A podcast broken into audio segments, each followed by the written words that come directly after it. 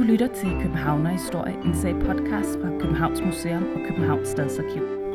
Det er historier, hvor du kan komme med ud i byen, ind i arkivet og med rundt på museet til fortællinger om byens levede liv gennem århundreder. Peter Vestel Hansen, arkivar ved Københavns Stadsarkiv. Hvor er vi lige nu? Jamen, vi står på Nytorv. Og det er jo øh, Københavns gamle rådhusplads. Forstået på den måde, at helt tilbage fra 1400-tallet og frem til slutningen af 1800-tallet, der var Københavns Rådhus altså faktisk ikke henne på det, vi kender Rådhuspladsen i dag, men her på Gammeltorv og Nytorv. Vi står her netop, fordi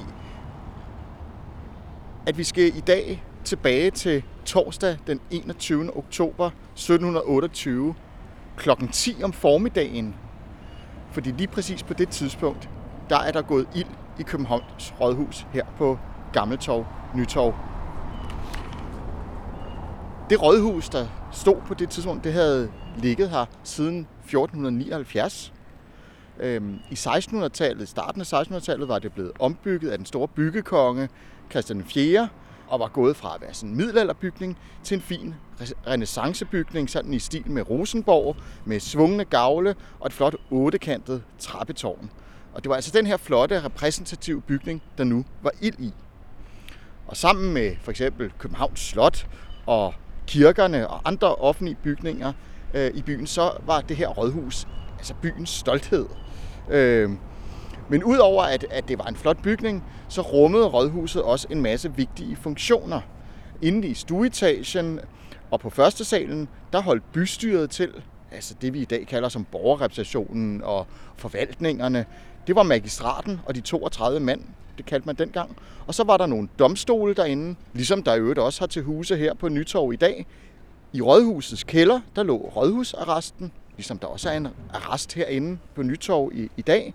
Øh, og det var sådan en arrest, hvor at for eksempel drukkenbolde, der blev fundet i gaderne, eller tiggere, der blev opbragt, de blev sat ind natten over, og eventuelt der blev ført øh, sag mod dem. Og med til bystyrets og domstolenes arbejde, der hørte der så også, altså fuldstændig ligesom i dag, en hel masse papirnuseri. Så inde på det her rådhus, der var der alskens dokumenter med kan sige, sagsbehandling om byens og københavnernes liv. Så det var altså ikke bare en flot bygning, og der hvor bystyret og domstolene havde hjemme, der var i flammer. Det var faktisk også hele byens byråkrati, og dermed også i virkeligheden byens historie, der var vi at gå op i røg den her torsdag i 1728. Branden var en katastrofe for København, som blev ramt af den ene ulykke efter den anden i 1700-tallet. I 1711 var det en pestepidemi, der udslettede en tredjedel af byens befolkning. Men nu var der altså tale om en anden katastrofe med andre konsekvenser. Branden begyndte den 20. oktober om aftenen, dagen før den nåede rådhuset. I dag findes gaden St. Clemens Stræde ikke længere. Den blev udraderet af branden. Men det begyndte altså her i nærheden af det, vi i dag kender som Rådhuspladsen. Der fandtes, som nævnt, mange smukke, repræsentative murstensbygninger i København på dette tidspunkt, men det var træ og bindingsværk, der dominerede i byen. Vi ved ikke præcis, hvorfor branden brød ud, men i begyndelsen af 1700-tallet brugte man ild til alt, blandt andet lys og madlavning, og byen var derfor meget brandfarlig. Af samme grund havde København et brandkorps, så byen var sådan set forberedt. Men netop denne aften i oktober blæste det helt forfærdeligt. Branden blev ikke bare næret af luften, den blev også blæst fra tag til tag. Vægterne, der virkede som et slags politi, var på pletten. De alarmerede brandfolkene, men tilfældigheder og menneskelige fejl forhindrede en vellykket nedkæmpning af flammerne. For eksempel var vandforsyningen ved St. Clemensgade lukket. Københavns kommandant nægtede at åbne Vesterport, så brandmændene kunne hente vand i voldgraven, og politimesteren og brandchefen blev anklaget for at være fulde og konfuse.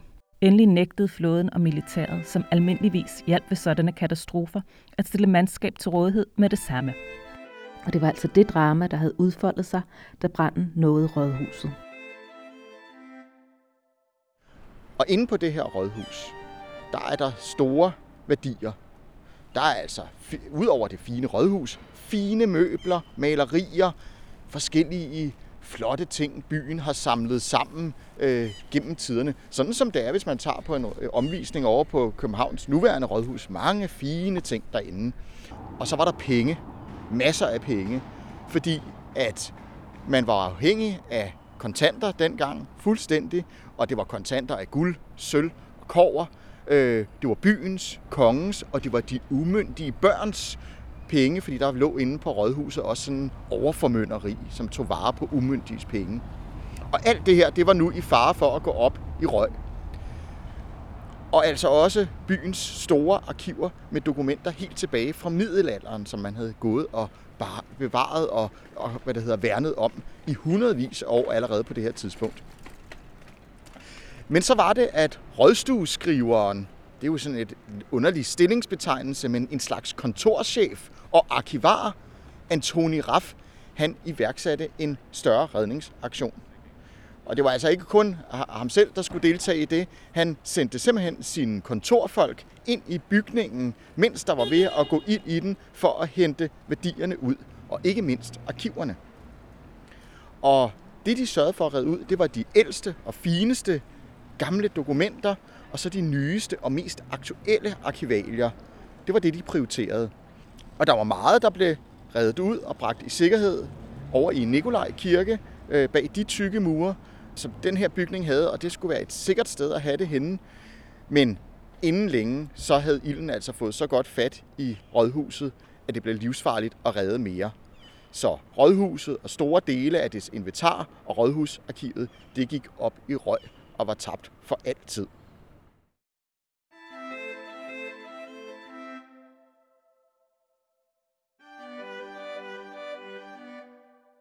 Peter Vessel Hansen, arkivar ved Københavns Stadsarkiv. Vi er tilbage på Stadsarkivet nu. Og øh, hvad, hvordan satte Københavns brand så spor i arkivet? Jamen, det gør det på flere forskellige måder. Altså, vi kan starte med lige at, at rise op, at efter branden, der er København i en akut nødstilstand. Så der skal gøres en masse ting. Man skal sikre øh, de husvilde tag over hovedet. Vinteren den nærmede sig, det var slutningen af oktober. Øh, de rige, de kunne måske flytte ind et sted i byen, fordi de havde penge til det. Og, og de fattige, de havde måske ikke råd til at betale for husly, så de måtte indrette sig et eller andet sted i ruinerne.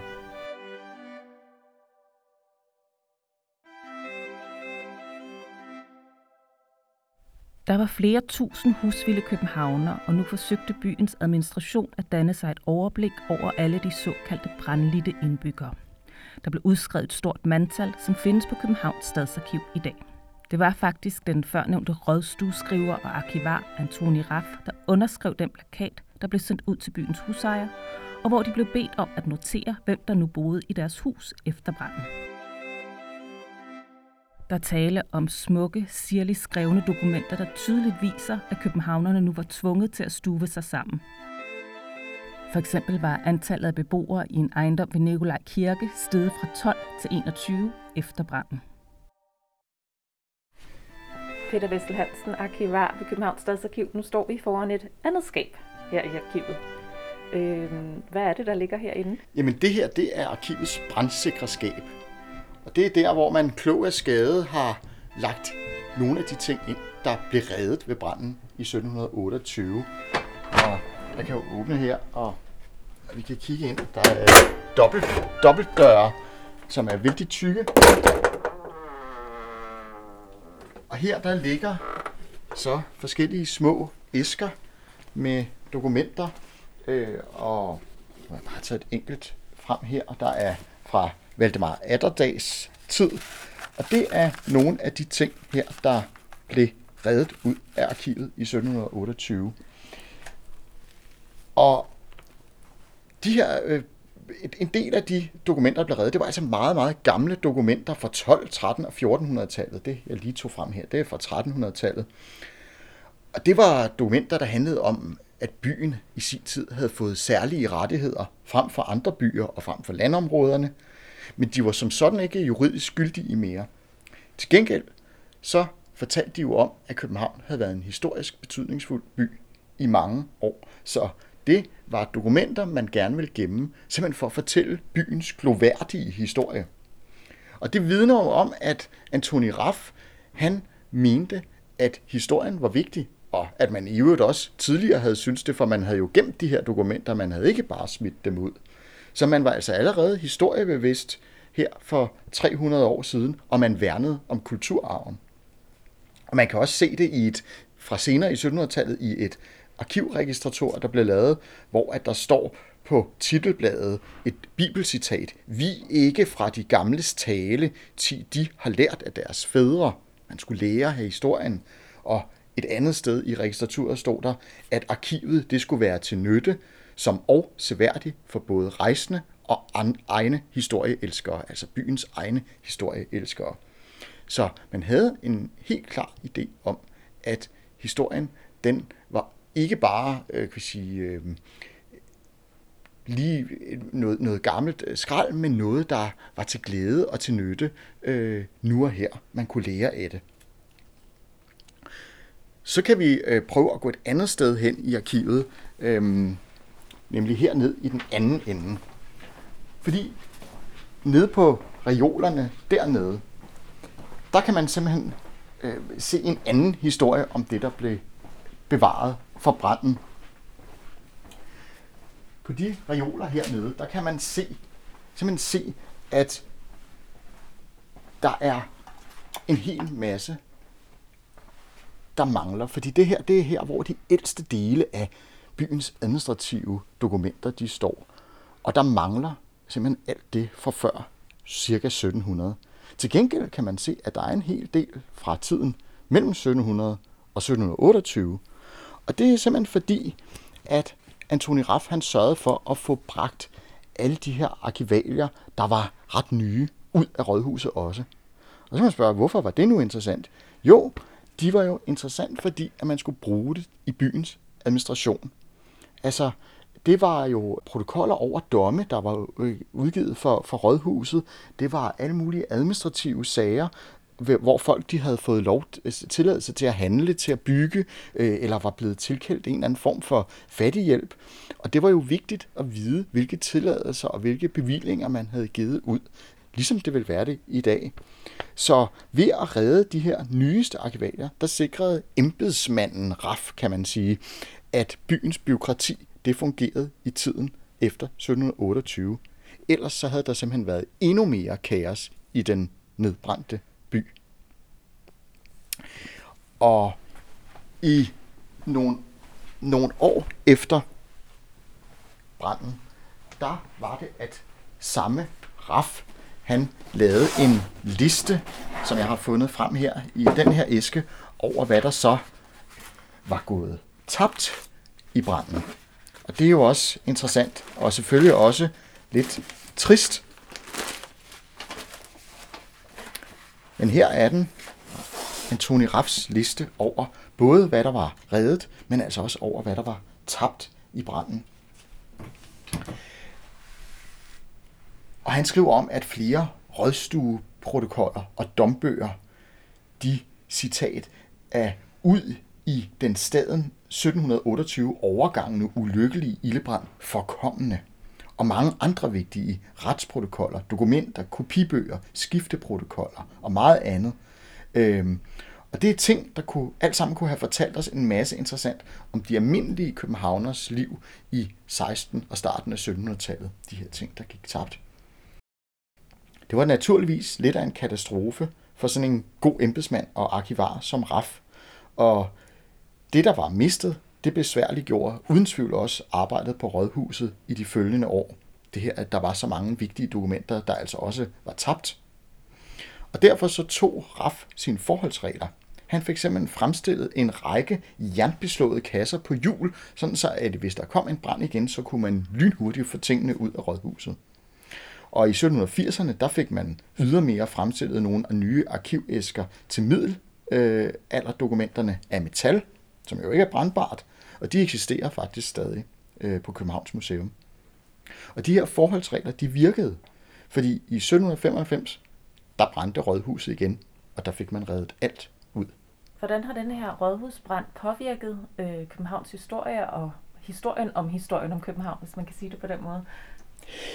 Jamen den her slags begivenheder, hvor at store mængder kildemateriale går til grunde, det har selvfølgelig en, en meget stor betydning simpelthen for vores viden om København før cirka år 1700. Raff og hans kontormænd, de sikrede jo, at senere, senere tiders øh, historikere, de kan studere for eksempel fine middelalderdokumenter, og så er altså byadministrationens dokumenter fra begyndelsen af 1700-tallet, dem de fik reddet. Og det er en guldgruppe, der bliver reddet. Det er der slet ingen tvivl om. Men det, der godt gik tabt, det gør jo simpelthen, at der er færre kilder om 1600-tallets København, end der kunne have været. Øh, og det var arkivaler, der ville have fortalt om hverdagslivet i byen og almindelige københavners historie. Det er simpelthen væk. Så man kan sige, at det her det er jo også historien om, at det ikke er ligegyldigt, hvad vi gemmer, øh, og om vi gemmer noget i arkiverne. Det, der bliver gemt i dag, øh, det er det, som historikerne skal skrive historien ud fra om 50, 100, 300 og tusind år. Øhm, I dag der er der faktisk også arkivalier, der ikke ender på arkivet. Som regel er det ikke på grund af katastrofer, men det sker faktisk. Altså også ude i verden, at der er arkiver og biblioteker, der brænder eller bliver ødelagt. Men sådan i, i hverdagen på arkivet, der er der en del arkivalier, der bliver betragtet som mindre væsentlige og bliver dømt til destruktion, inden de overhovedet kommer på arkiv. Og det er beslutninger, der kan have en stor betydning for, hvad historikerne de kan skrive om i fremtiden. Fordi man kan sige, at det, der gemmes, det er det, der huskes, og det er det, der bliver historie. Men det, der smides ud eller forsvinder på anden måde, det er det, der glemmes og glider ud af historien. Så det er altså rigtig vigtigt, at det er de rigtige ting, der bliver gemt for eftertiden. Senere, så er det for sent. Og så kan man sige, at historien om branden i 1728 og arkivar Rafs redningsaktion, det understreger simpelthen vigtigheden af arkivernes store samlinger. Uden dem, og også uden alle mulige andre samlinger af kulturarv, så er historien tabt land for os.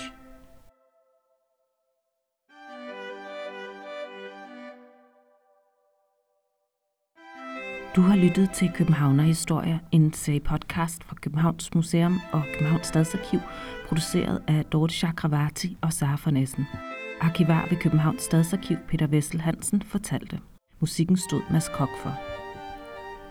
Det er muligt at bestille mange af de arkivalier, der blev reddet for branden eller på anden måde omhandler branden i 1728, og se dem på Københavns Stadsarkivs læsesal på Københavns Rådhus.